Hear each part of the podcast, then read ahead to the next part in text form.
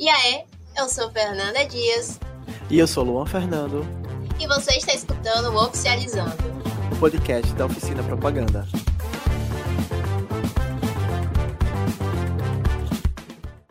Aê! Tá no ar mais um episódio do Oficializando. Sejam todos bem-vindos. Fernanda, você alguma vez já se perguntou como é que essas grandes empresas criam e gerenciam todos esses conteúdos que a gente vê online? É site, é blog, é rede social, é muita coisa. Nem me fale, já pensei, e é bem interessante a gente pensar na quantidade de conteúdo que essas empresas produzem e gerenciam diariamente, é um trabalho absurdo. E tipo, é também curioso pensar como é possível manter uma presença digital tão ativa, diversificada, constante, e ainda criar um conteúdo atraente que engaje o público. E tipo, acho que a parte mais tensa é tentar se destacar no meio de tantas empresas que já fazem esse conteúdo online, estão sempre ali na ativa. Pois é, no meio de tudo isso, eu tenho certeza que você também, ouvinte, já parou para pensar como é que a gente administra todo esse conteúdo, toda essa gama de coisas. E como a Fernanda citou, né, para a gente conversar sobre isso, a gente convidou ela. Hoje estamos com Maísa Pinto, analista de conteúdo de uma agência de São Paulo. Bem-vinda, Maísa. Muito obrigada por topar participar desse episódio com a gente. Muito obrigada mesmo. Agora, se apresenta um pouco. Fala quem tu é, o que você faz. Oi, gente. É um prazer estar aqui. Fico muito feliz, como eu já estava comentando antes com vocês.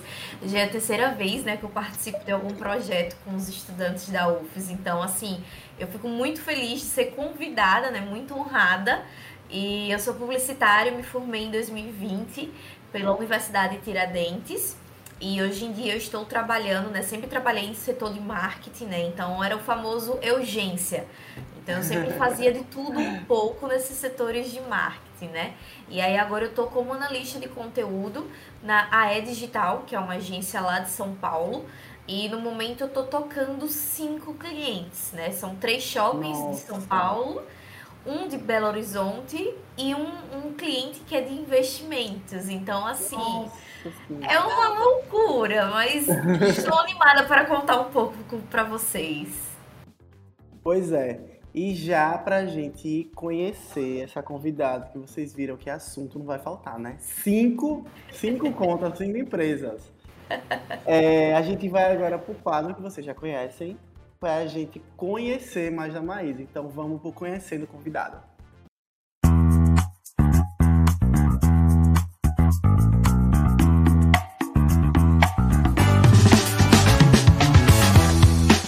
No Conhecendo Convidado de hoje, nós vamos voltar com o clássico aqui do Oficializando, o famoso bate-bola. Explica aí a dinâmica, Luan, para quem não lembra. Pois é, gente, é bem simples. Eu e Fernanda, a gente faz algumas perguntas e Maísa vai tentar responder o mais rápido possível a primeira coisa que vem à mente. Então não pode enrolar, não pode parar. É papo, é bate-bola. Exatamente. E assim conhecemos um pouquinho mais as características da nossa convidada. Tá preparada, Maísa? Ai, já estou pronta. Vamos começar. Diz pra mim uma série. É DLC. Chique, chique. Eu quero saber uma rede social. Twitter. Tuiteira. Agora vamos nichar um pouquinho. Uma fase do funil de conteúdo. Pouco, que eu gosto de impactar as pessoas. Muito bom. Gosto. Qual é o animal que te representa? Ai, gente, eu vou no cachorro, porque eu gosto. Entendo, amo doguinhos. E por fim, me diz um influenciador ou influenciadora. A minha musa, Bianca Andrade, vulgo Boca Rosa. Ai, chiquérrima. Maravilhosa. Qual é o seu signo, Maísa? Eu sou sagitariana.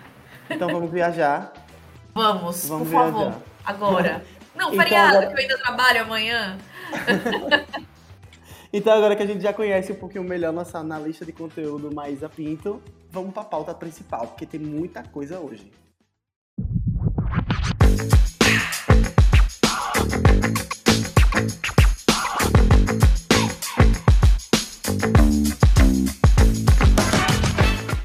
sempre, a gente vai dar início à nossa pauta principal perguntando: Maísa, o que é um analista de conteúdo?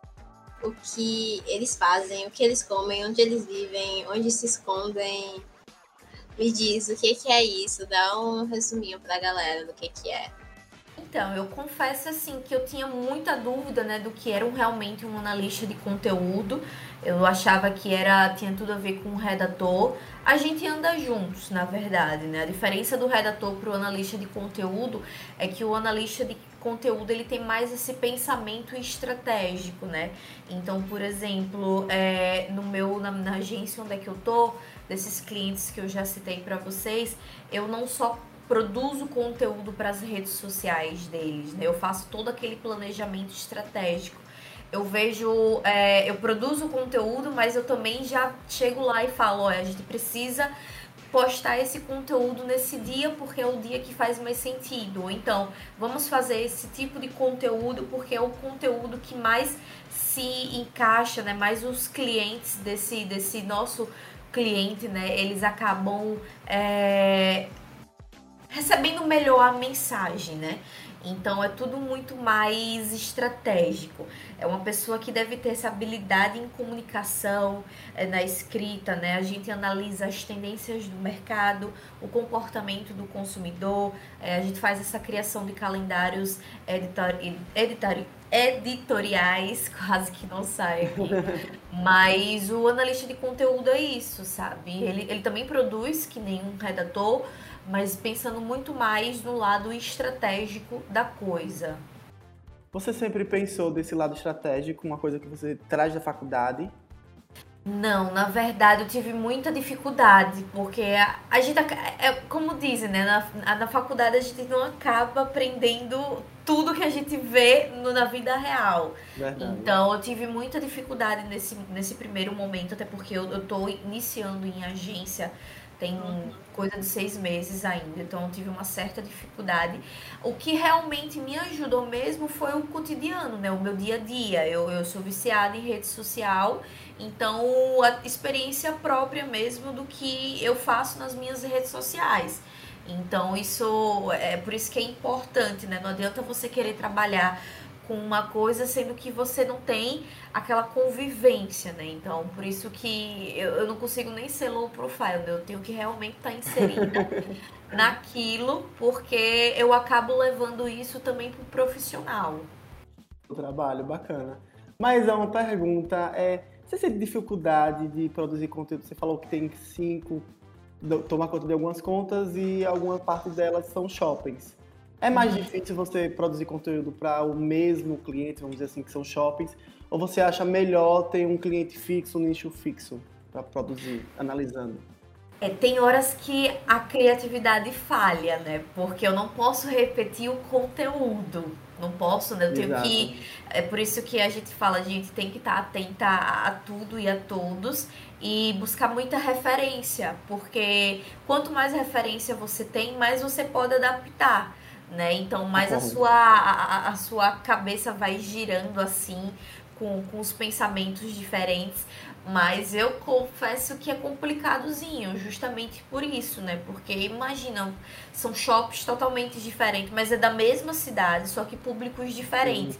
Então, eu tô lá num shopping que o público é A, tô lá com um conteúdo, eu chego num shopping que é um público mais CD, o mesmo conteúdo. Então, assim, não faz muito sentido, tem que ter Exato. Esse cuidado e realmente buscar sempre referência, ler, entender sempre um pouco mais de tudo.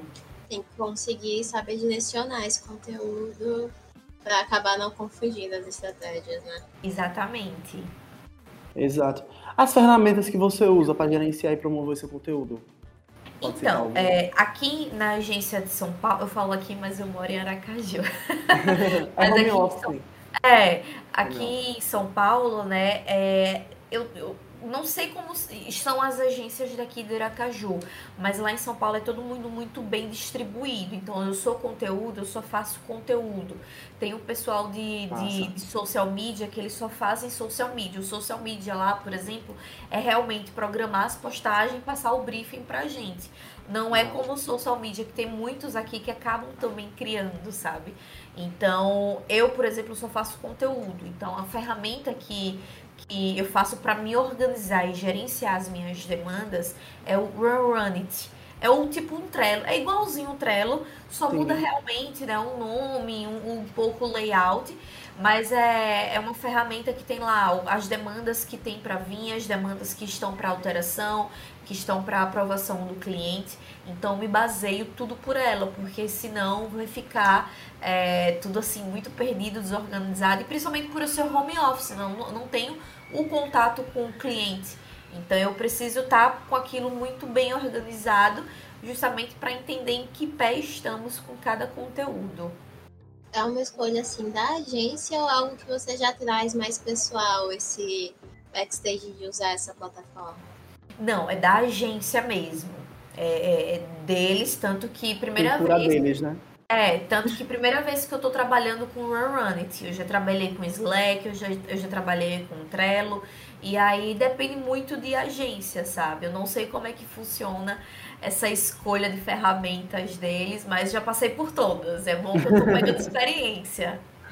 Acho que isso é um bom conselho pra audiência, na verdade, assim, entender que cada agência tem um estilo de trabalho diferente, alguns vão usar o Notion, outros vão estudar o Miro, outras, assim, uma variedade de elementos que vale a pena você dar uma pesquisada, se organizar. Sempre bom estar a par desses negócios.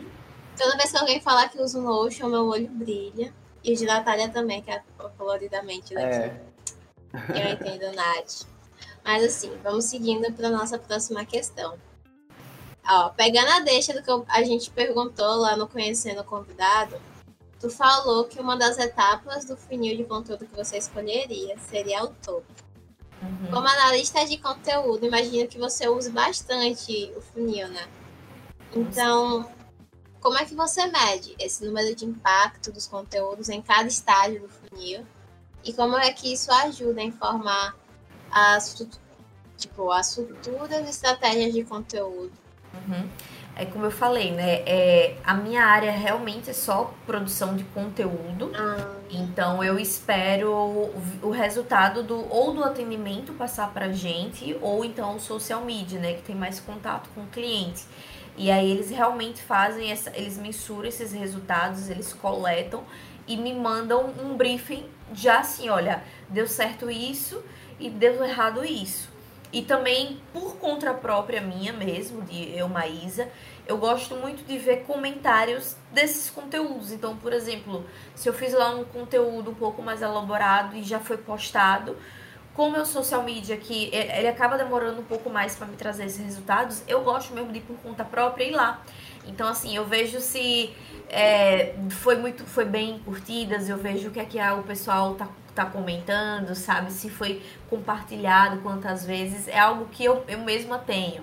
Mas essa parte, assim, de resultados mesmo, aqueles mais concretos que puxam da plataforma, é tudo do briefing que o social media, depois ele nos passa e nos diz, olha, deu certo dessa forma, vamos continuar fazendo. Deu errado dessa forma, vamos ter que mudar um pouco.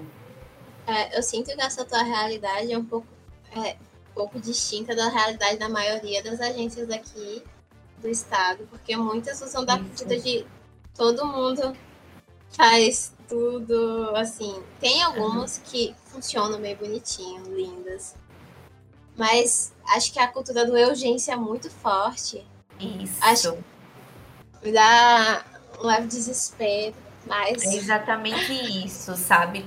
Eu lembro que quando eu estava até procurando, né, uma oportunidade nova, antes de conseguir essa da agência, surgiam assim, eu sempre procuro emprego pelo LinkedIn, então apareciam várias vagas, e eu confesso que no início eu estava colocando para tudo, de social media, de conteúdo, até de atendimento, porque cada Cada agência de cada cidade, estado, pedia uma coisa diferente. E eu me encaixava em cada qualificações que eles pediam, sabe?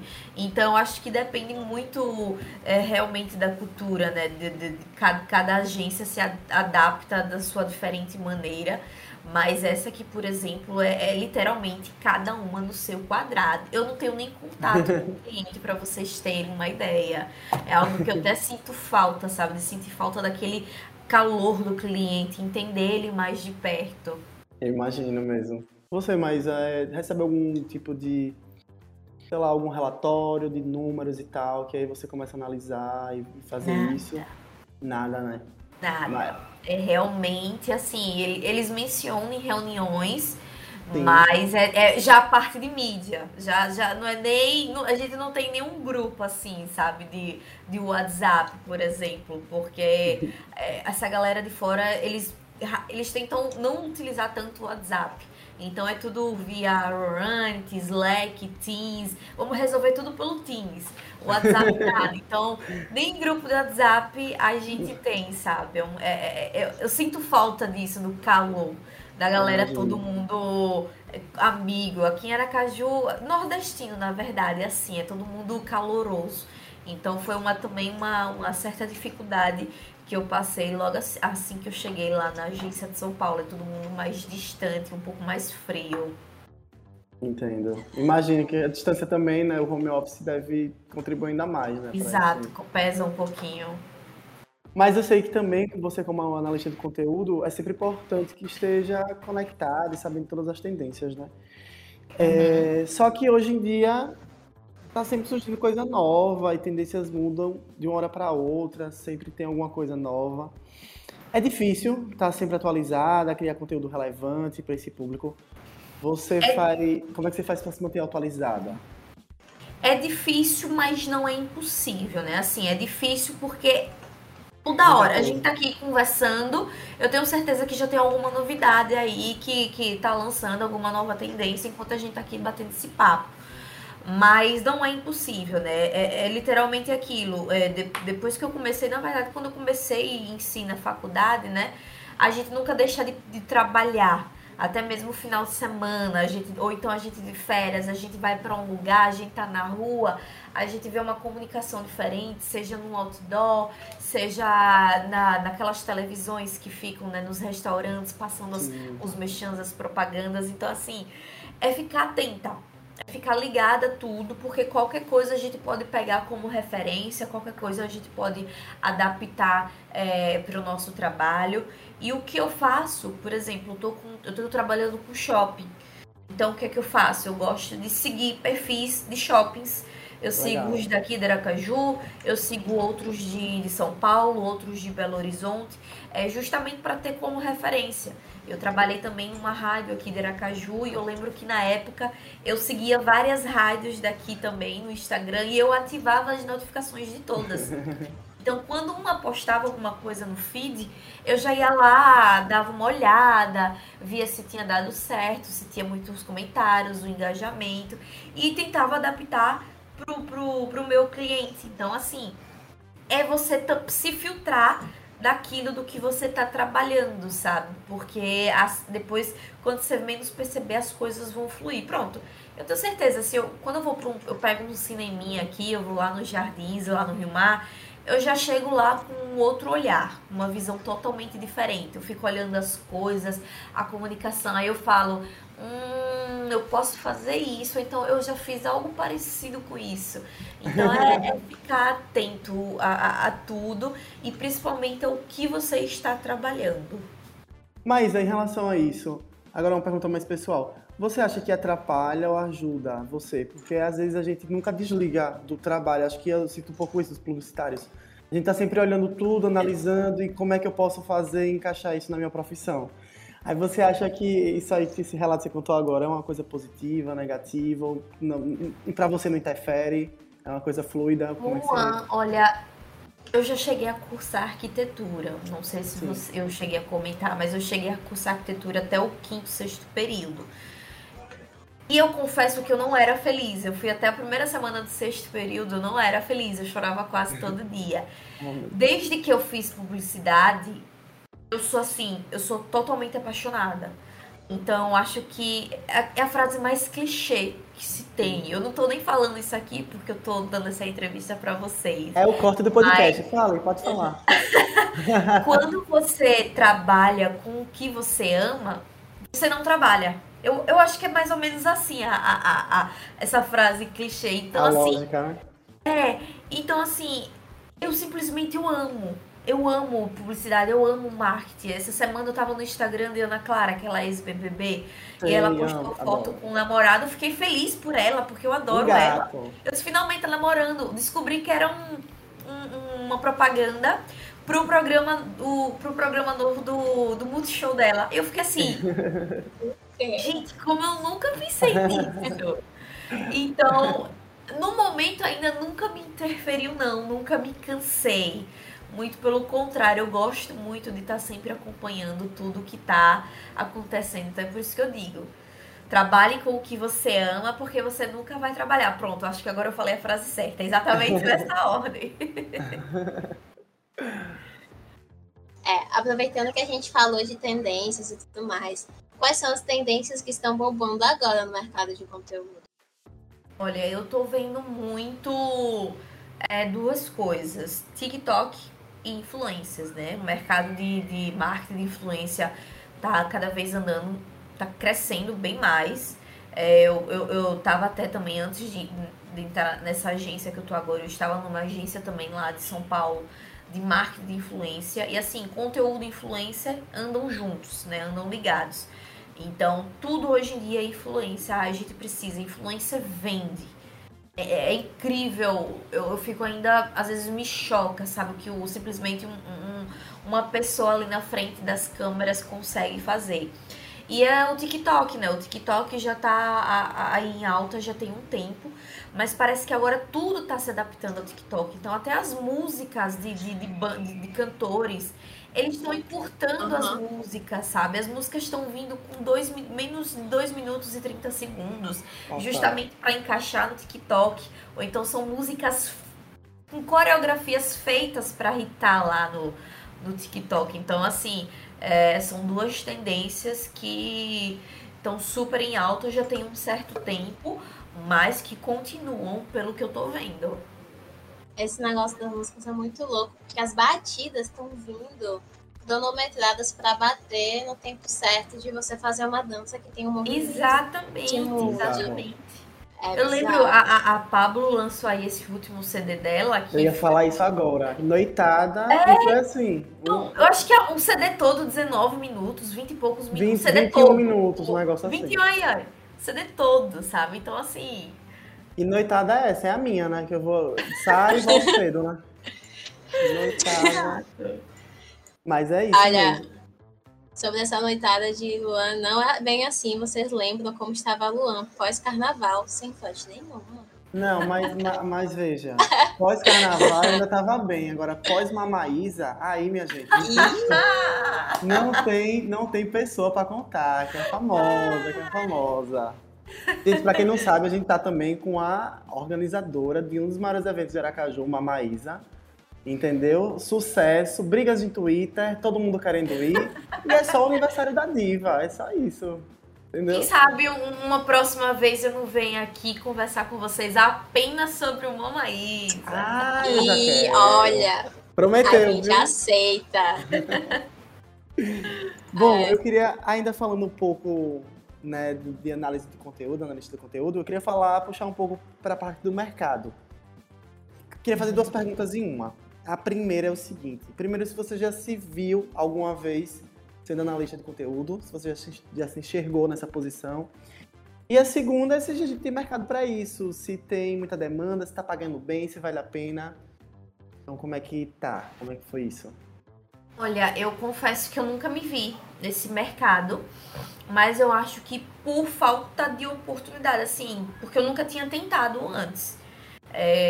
Como eu falei aqui, né, eu estava antes numa agência de marketing de influência, então estava trabalhando com influências grandes, Mas eu sentia que faltava algo, porque eu simplesmente só fazia o mapeamento deles.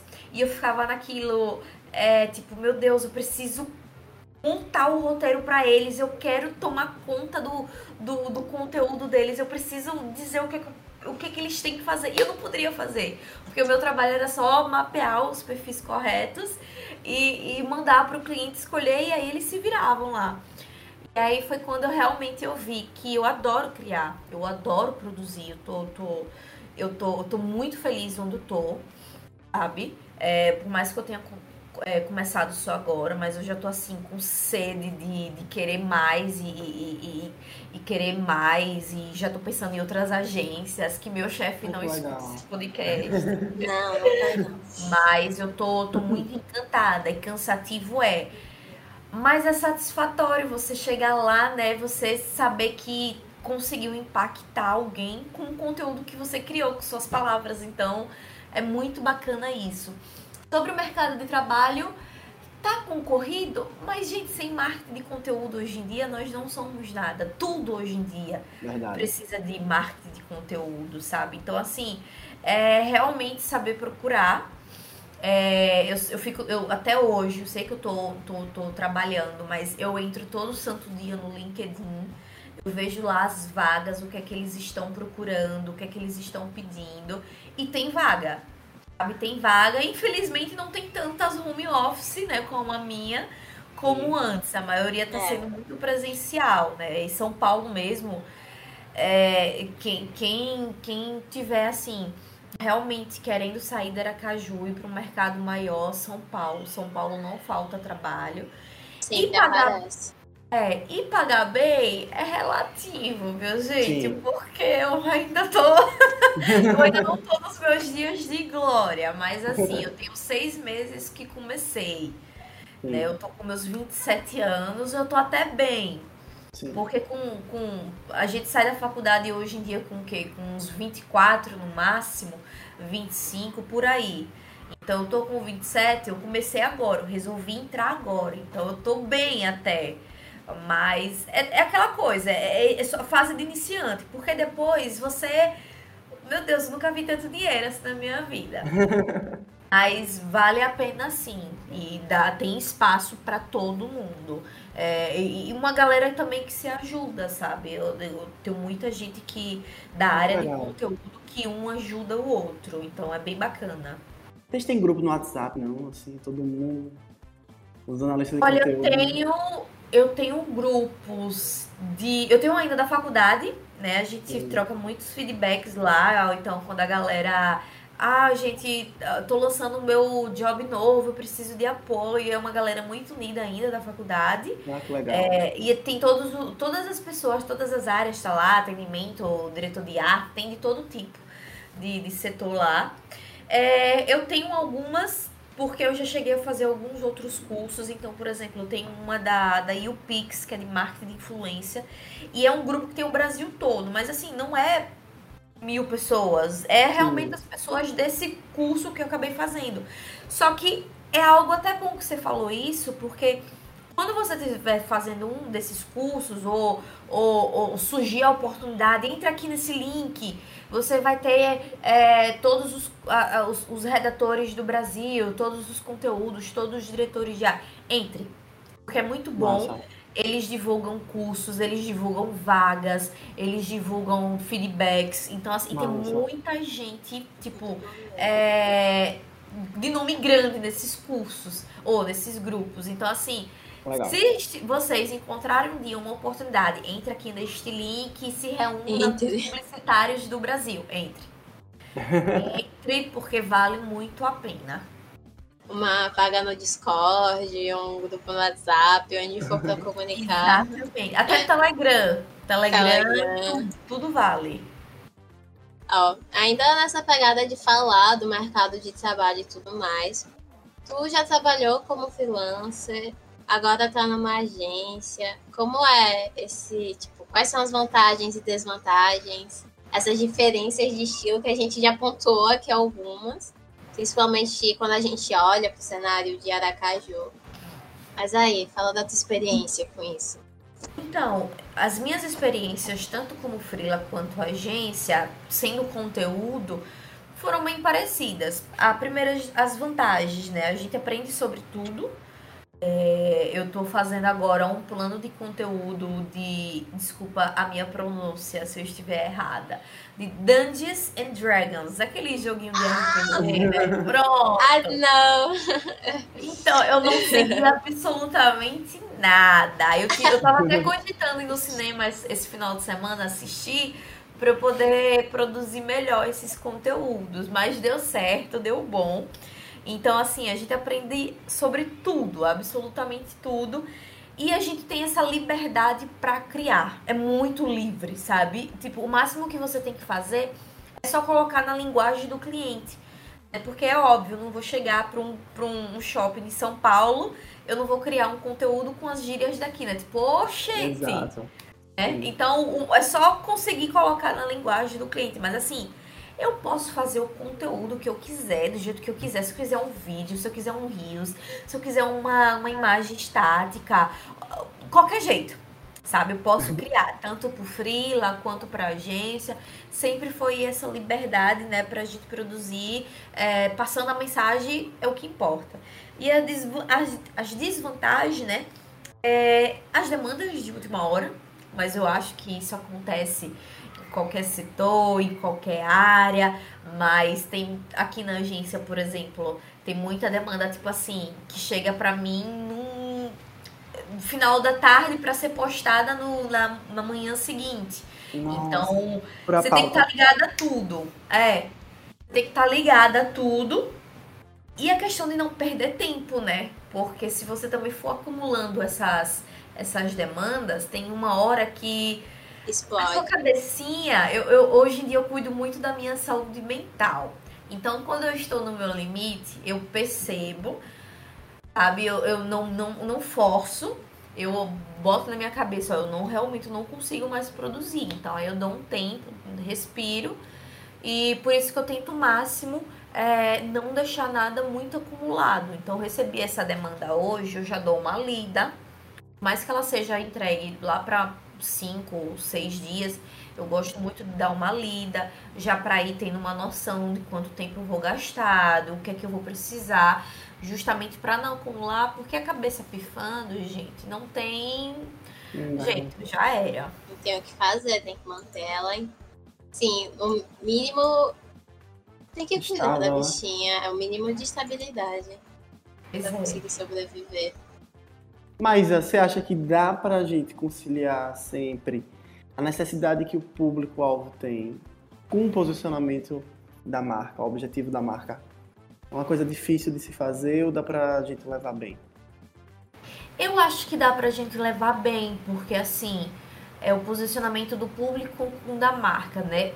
Esse público, se ele já segue a marca, então ele já tem noção do que a marca, né? Já diz, já fala, já faz. Então, eu acho que dá super pra gente casar essas duas coisas, né? Público é bem fiel à marca, principalmente se for uma marca que você acompanha já há bastante tempo. Então, tem até aquelas pessoas fanáticas, o que essa marca fizer, eu tô apoiando, eu tô passando o meu pano. Mas eu acho que dá super demais pra gente conciliar isso. Claro que com a linguagem correta, né? A gente comunicando da melhor forma, se for algo mais sério, uma maneira um pouco menos agressiva também de comunicar. Eu acho que assim, a maneira como a gente comunica, como a gente fala, acho que dá pra gente ir pra qualquer lugar. Perfeito. Eu queria, para finalizar, que você deixasse alguma dica para a galera que está estudando e quer se tornar um analista de conteúdo um dia. Gente, eu estou sofrendo muito com isso agora. Inclusive, eu não me orgulho. Eu não tenho um portfólio. Então, essa é a minha dica. Tudo que vocês fizerem, tudo que vocês produzirem, se tiver dedinho de vocês lá... já salva aquilo e já monta o seu portfólio. Eu confesso, eu juro, eu já perdi trocentas vagas porque eu não tinha um portfólio, né? Ou portfólio ou pasta como a galera de São Paulo gosta muito de pedir. Então, assim, faz esse portfólio, deixa o currículo bem atualizado, porque isso vai salvar muito a vida de vocês. Ah, tá estagiando? Tá começando agora? Ótimo, faça portfólio a si mesmo, porque vai te ajudar muito. Anotado, né, pessoal? Ah, exatamente. Por favor, olha, isso aí que a Maísa falou é muito importante. Cara, mas assim, eu entendo. Eu não posso julgar da preguiça de fazer portfólio. Tá. Quando você pensa assim... Eu ainda já tô empurrando com a barriga, já tem uns 2 meses o meu, porque eu já tenho conteúdo suficiente pra montar um portfólio bacana, mas até agora nada, minha gente. Segundo as minhas experiências com os meus amigos, normalmente a gente monta portfólio às 10 da noite em um choque de realidade, em um medo absurdo de não conseguir nada, assim, a gente precisa de um portfólio. Aí começa a vasculhar suas pastas, pegar arquivos, jogar no Behance, upar no LinkedIn e começar a divulgar. Pelo menos é assim que sempre funciona comigo em um caos. Mas, galera... Então, a gente está chegando ao fim da nossa pauta principal. Foi bem legal a nossa conversa. E agora, antes do off da off, a gente vai ouvir o que a Nath separou para o Coloridamente de hoje. Pois é, eu tô curioso demais para ver aonde a criatividade de Natália vai nos levar hoje. Então, é com você, Nath. Oiê, meu nome é Natália Camille e esse é o Coloridamente. Uma das principais tarefas do analista de conteúdo é identificar oportunidades de conteúdo. Mas e aí, onde é que essas oportunidades estão? David Kolb tem uma teoria chamada ciclo de aprendizagem vivencial. Ele fala que a gente aprende vivendo, desde que esteja com o olhar treinado. E aí que entra a importância do hábito de ter esse olhar criativo, que é para além de admirar as coisas criativas, conseguir extrair e aplicar em outros contextos. Então, queridos ouvintes, observe o ambiente ao redor e seja uma pessoa aberta às possibilidades. Quando aprendemos a ser uma pessoa mais aberta, passamos automaticamente a ser uma pessoa mais criativa. Então, observe sempre a vida ao seu redor. Por essa semana é só. Tchauzinho e até a próxima. Eu sempre fico impressionada como a Nath consegue fazer essas relações muito incríveis, sério. Maravilhosa. Não é só o cabelo, né? Ela também tem a mente colorida, amiga. Pinta o cabelo de rosa que você chega lá. Pra quem não entendeu a referência de Luan, porque você não segue a gente no Instagram, segue o Oficializando Pod, que os cortes do Coloridamente saem vídeo do Reels. E vão apreciar a carinha fofa da Nath e entender porque o quadro se chama Coloridamente. Pois é, agora que o jabá já foi feito, vamos pro off da off.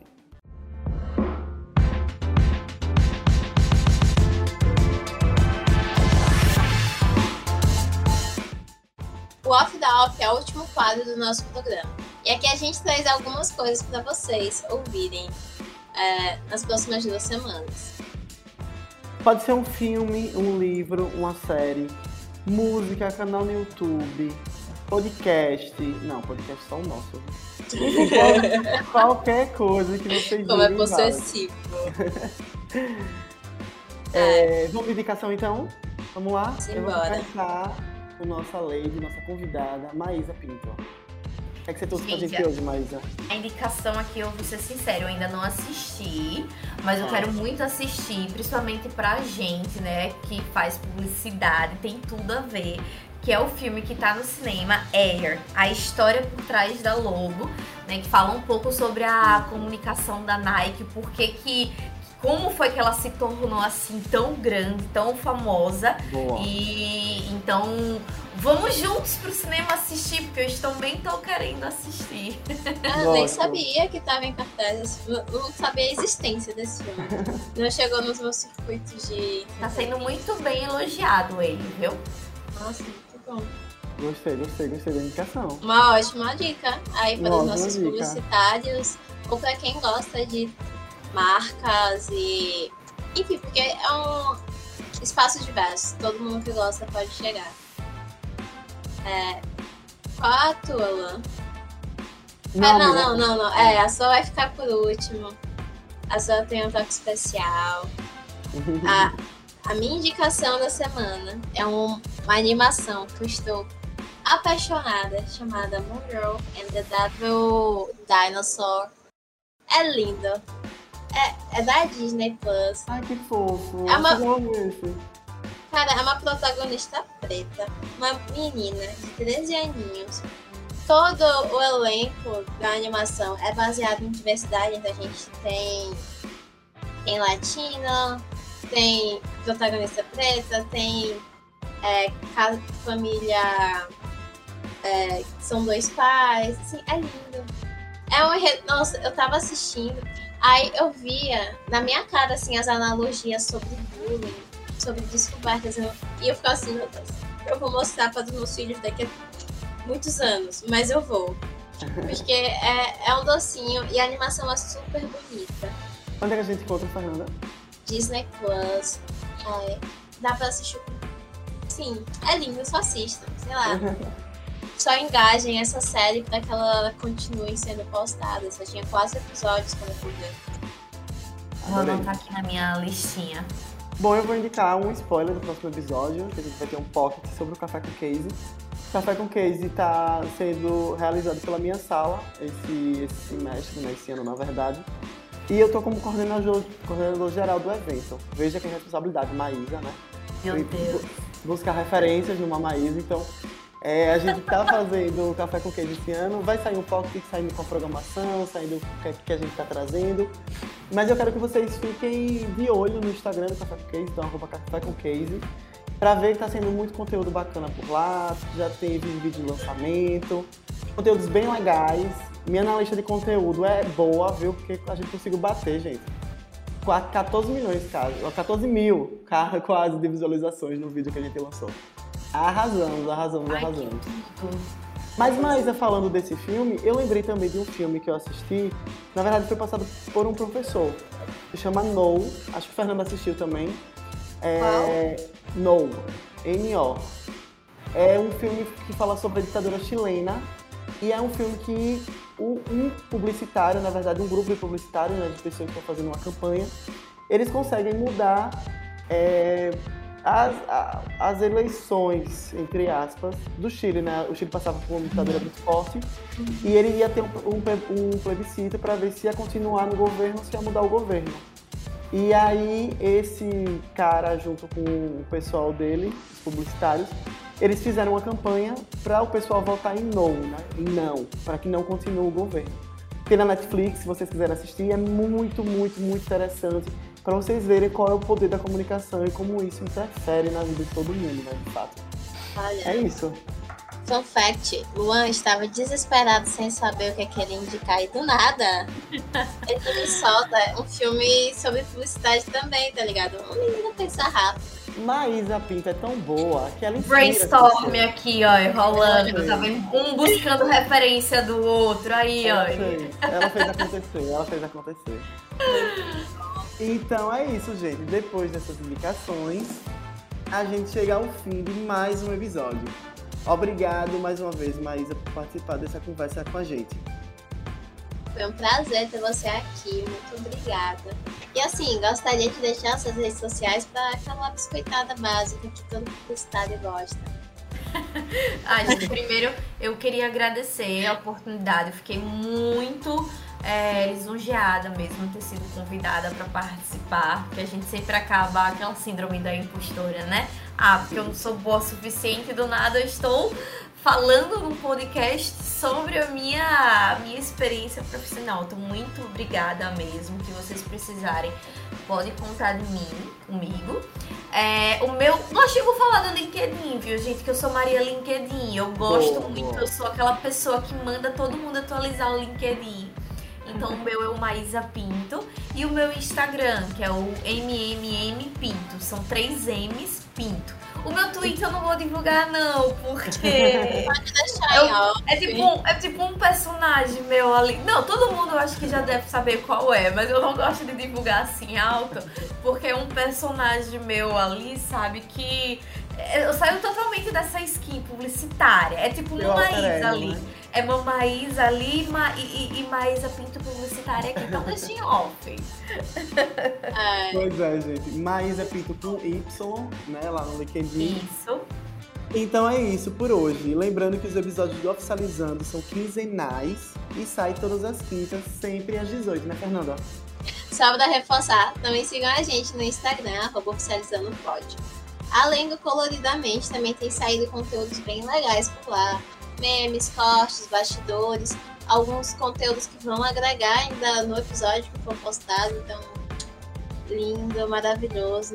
Nós temos nossos analistas de conteúdo que estão lá trabalhando para sempre trazer o melhor, social medias, planners. E já que você está no Instagram, aproveite também para seguir o Instagram oficial da Oficina Propaganda, @oficinaej, que é a agência Júnior que faz esse podcast acontecer. E é isso. Eu sou Fernanda Dias, nas redes sociais, @diasper_dias2as. E eu sou Luan Fernando, nas redes sociais, @luanfragão.